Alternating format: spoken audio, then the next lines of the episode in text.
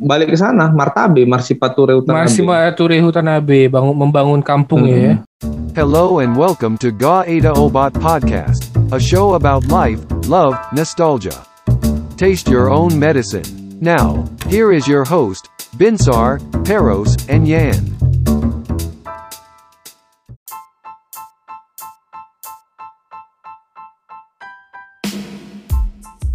Kembali lagi di Nggak Ada Obat Podcast. Malam ini sepi, si Peros masih kena COVID. Gak sembuh-sembuh dua minggu. Mungkin kena karma karena habis party-party, party-party lah dia. Pokoknya party-party lah katanya dia. Jadi ini uh, Le Binsar. Yo. Ini, ini kita kayak ngobrol-ngobrol ke masa depan lah kira-kira. Gimana? Ntar mau pensiun di mana? Pensiun di daerah mau pulang kampung atau mau di Jawa apa gimana sih? Mau main balik, cuman kalau misalnya ini ada di sini yang lebih daerahnya lebih pas, ya mungkin di sini. Ngawang-ngawang ya kondisi nanti ya. Ya bercocok tanam. Aku sih ke situ. Ya dagang kecil-kecilan pokoknya jauh dari keramaian sih. Kalau aku ya, aku memang aku bayangin mudah-mudahan terjadi ya kalau ya ini kan angan-angan ya.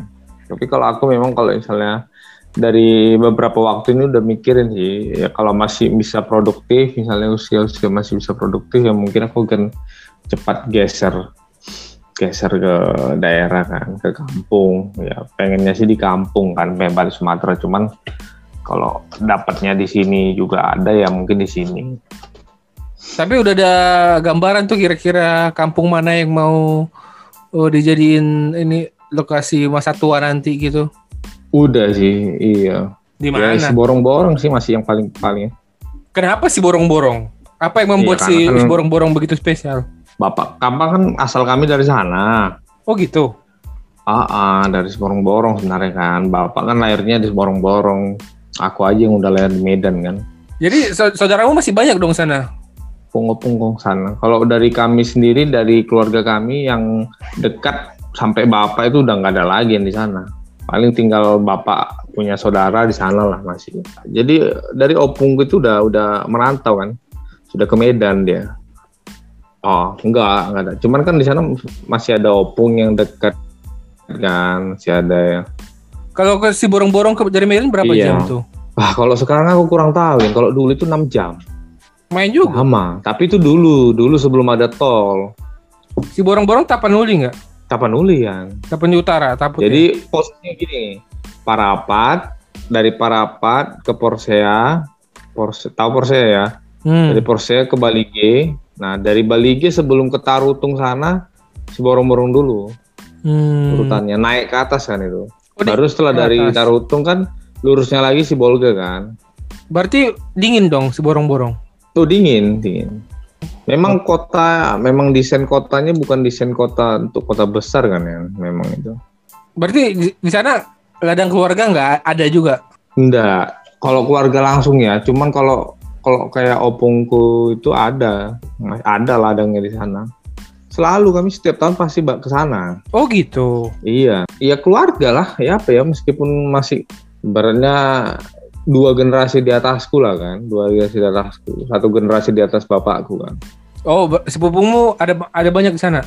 Ada, ada hmm. banyak lah masih di sana kan. Ya itu kali aja udah nggak ada juga kan. Kalau saya tadi aku bilang yang udah tua-tua semua, Nggak tadi aku kasih tahu.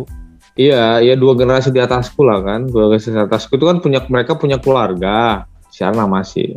Karena kondisinya kotanya itu kota yang tidak terlalu rame, bahkan sampai sekarang pun masih masih masih banyak yang ini kan. Dan memang bukan lahan untuk perkembangan ya memang. Memang itu mentok pasti jadi daerah tujuan wisata kan. Kan sekarang tuh Toba itu kan keliling desa kelilingan Danau Toba itu kan lagi diiniin kan. Perbaiki termasuk habitnya lah. Habitnya orang sana kan yang susah dibenahi kan. Mentalnya ya maka kita itu orang-orang Batak yang di luar-luar Sumatera itu kan kadang memang sudah di calling lah ya, dipanggil lah gitu ya melalui selebaran-selebaran itu untuk membangun sana. Oh, udah, udah sampai ada gitu juga ya? Iya, jadi memang putra apa, daerah terbaik pulang bangun desa. gitu, martabe itu digalakkan hmm. lagi ya. balik ke sana Martabe Marsipature Utanabe Masih Mature Hutanabe bangun membangun kampung Mm-mm. ya. Kawanku kayak kawanku satu angkatan di matematika itu udah balik di sana udah jadi dosen di sana. Tapi istrimu belum pernah kau bawa ke sana kan? belum lah belum. Cuman kalau dia kan dua tahun sekali atau tiga tahun sekali itu ke Medan gitu. Jadi mereka pasti kalau ke Medan keliling kan. Iya, tapi ntar kata ntar pas dia kau bilang terkejut gitu ya. terkejut. shock gitu. Eh, abang mau inilah Iya. ntar kita pensiun di si borong-borong aja lah. Ntar kita ya kalau sekarang nolak sih pasti kalau sekarang ya nolak cuman Hmm. kan nanti ya nggak sekarang juga kan kita ngomongnya kan buat pensiun nanti. Ah. Ya kamu bukan sekarang Iya. juga lah. kayak itu sebenarnya itu kalau nggak aku sih mikir ya kalau misalnya masih produktif pun bukan sok mau gimana ya kan. Cuman apalagi sekarang makin maju ya prediksi ke depan pun kalau misalnya dibutuhkan misalnya jasa aku kan kan kan kalau udah usia-usia pensiun itu kan sebenarnya usia matang ya ya. Hmm. usia matang penuh pengalaman. Nah biasanya kan orang-orang pensiun yang diminta berbagi pengalaman terus bantu di ini di ini. Sebenarnya kan usia-usia pensiun itu kan. Hmm. apalagi kalau kayak daerah kayak Borong-Borong sana internet kan udah udah cukup ini udah cukup bagus karena si Borong-Borong kan ada bandara Silangit kan Oh, udah ke Silangit itu si borong-borong itu. ya si Borong-Borong itu eh Silangit itu si Borong-Borong ya Oh, bukan di Bali G ya itu ya? bukan Silangit itu si Borong-Borong Oh. Silangit itu kayak kecamatan si Borong-Borong itu Oh, berarti kau berarti si borong-borong tuh udah dekat lah sama Danau Toba ya? Nah iya deket sekali lah Ya aku tahu sama Hmm, sekali. gitu Gak tahu sama sekali Iya. geografi di sana. nggak tahu kan Gak wajar tahu kok aku. wajar kok Eh, Ternyata aku taunya si langit itu di Bali G malah. Aku tahu. Ah, itu salah. Baligi nggak bisa ada bandara karena posisinya ini. Ya kalau mau dia di gunung dibuat, cuman kan riskan kan. Kalau gitu sebenarnya lokasinya lumayan dong kalau gitu sebenarnya. Akses ke lokasi sana Iya, dekat. lumayan. Bandara juga ada.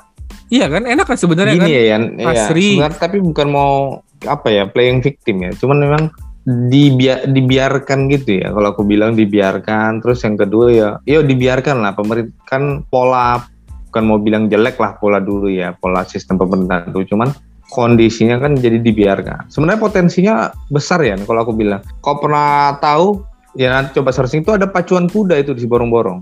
Oh. Dulu. Iya, dulu tuh dong. zaman Belanda, zaman Belanda sama zaman Jepang itu itu ada pacuan kuda terkenal itu. Nah, di situ rame ya, rame yang situ. Di situ bukan nggak sembarangan juga kuda-kudanya yang main di situ. Karena orang Belanda itu kan buat kayak mana buat ini ada pacuan kuda karena di sana banyak kuda. Pacuan kuda terkenal. Nah, sekarang itu sudah selagi dibangun kembali karena sempat mati kan? Mati orang nggak ada magnetnya apa? Nggak ada apa ya istilahnya? Nggak digerakkan mesinnya gitu. Jadi ya dibiarkan makin lama makin turun makin turun makin turun. Orangnya itu itu aja orangnya itu itu aja jadi nggak nggak smart kan?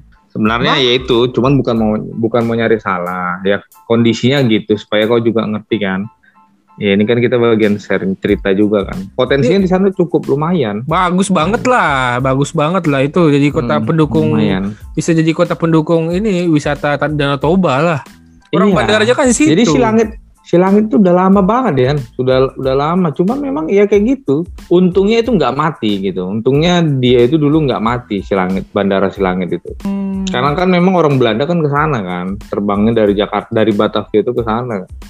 Kalau hasil alam yang terkenal dari si, si borong-borong apa? Si borong-borongnya itu di si borong-borongnya cuman tan pertanian aja ya. Setiap tahun tuh dulu waktu bapak masih ada itu selalu aku inget tuh setiap tahun pasti dua kali dikirim beras, beras merah. Oh, beras merah.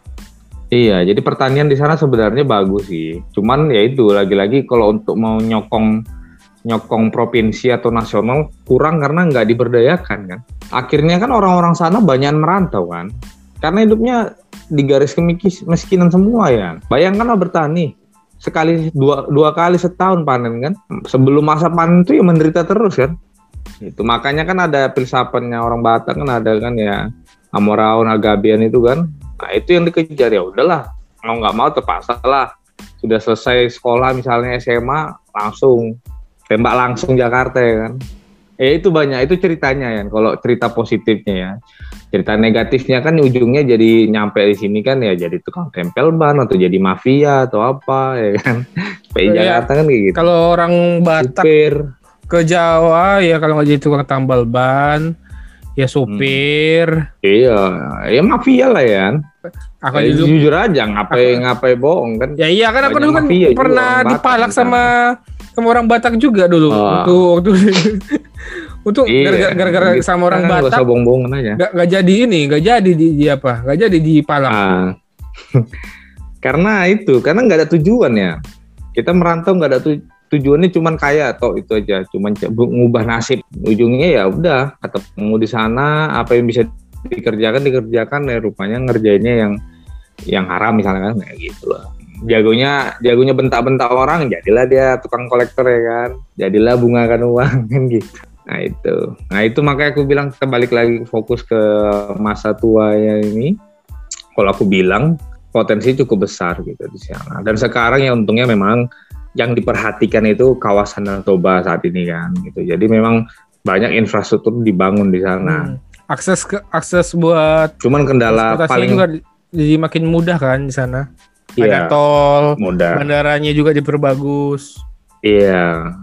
Nah itu, cuman memang satu yang masih harus jadi PR apa? Yang concernnya harus adalah habit. PR-nya itu habitnya sana. Karena sudah terlalu lama kan, terlalu lama. Orang mikir kalau ada, uh wisatawan, kapan lagi kalau nggak sekarang? Akhirnya ya tengoklah jual nasi padang nanti harganya tiga ribu ya kan. oh Beli mangga misalnya, beli mangga kayak di Parapan misalnya beli mangga, nanti ditipu yang busuk banyak dapat. Nah itu karena karena pola polanya ya begitu. nggak diatur ada yang ya kan? merhatikan. Iya, pas lagi datang wisatawan bule-bule itu ya udahlah. Akhirnya bule-bule pada nggak mau datang kan. Kita aja Iya, mungkin orang di sana juga kan nyaman paling ntar apalagi ntar kalau banyak ini kan kalau Hmm. banyak retribusinya kan masuk sini bayar kemudian PS-PS Iya. itu dan infrastrukturnya jelek banyak retribusinya apa-apa mahal siapa yang mau Betul. Nah, makanya makanya kan kalau orang kalau dari Med, orang-orang Medan bilang misalnya mau ke Parapan atau apa, stereotip negatifnya paling karena yang dibawanya adalah misalnya banyak babi atau apa di sana. Padahal enggak sebenarnya. Kalau datang ya mungkin ada lapo-lapo itu banyak gitu kan, terus jual-jual ini ada. Cuman sebenarnya kendala utamanya bukan di situ. Kendala utamanya itu ya karena habit pola pikirnya masih ini.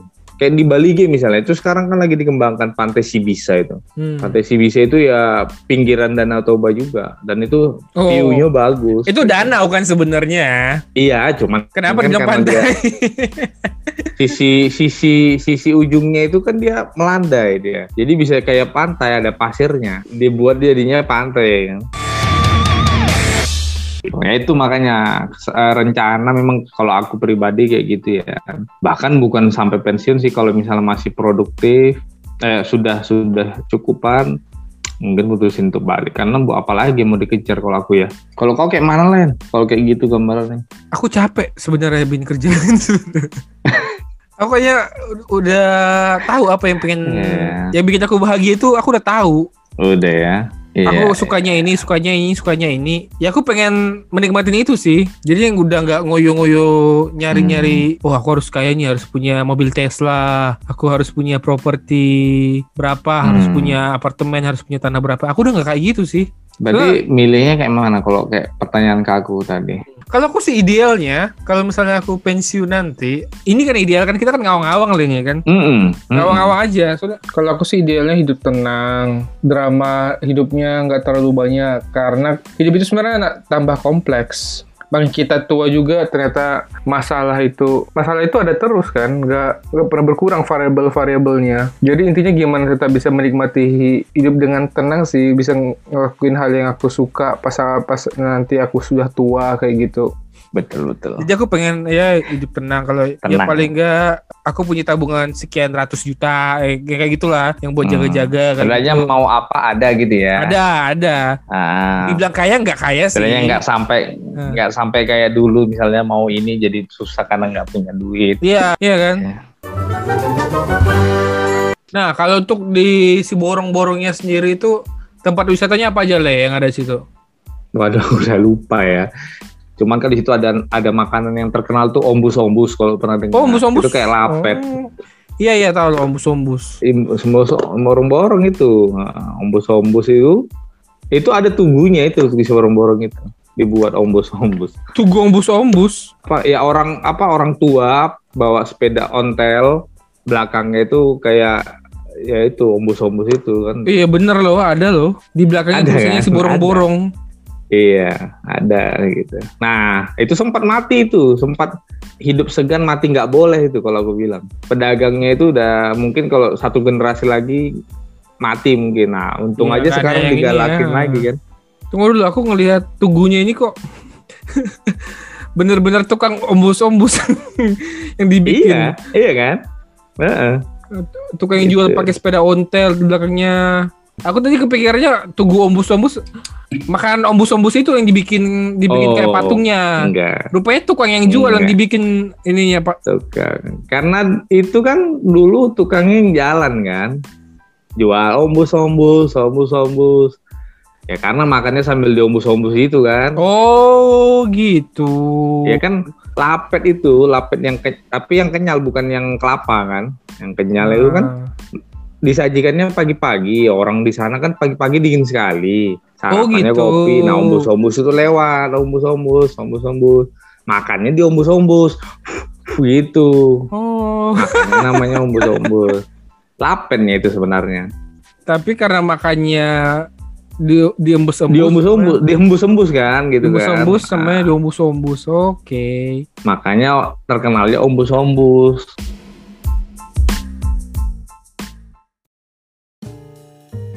Thanks for listening to Guk Ada Abat podcast.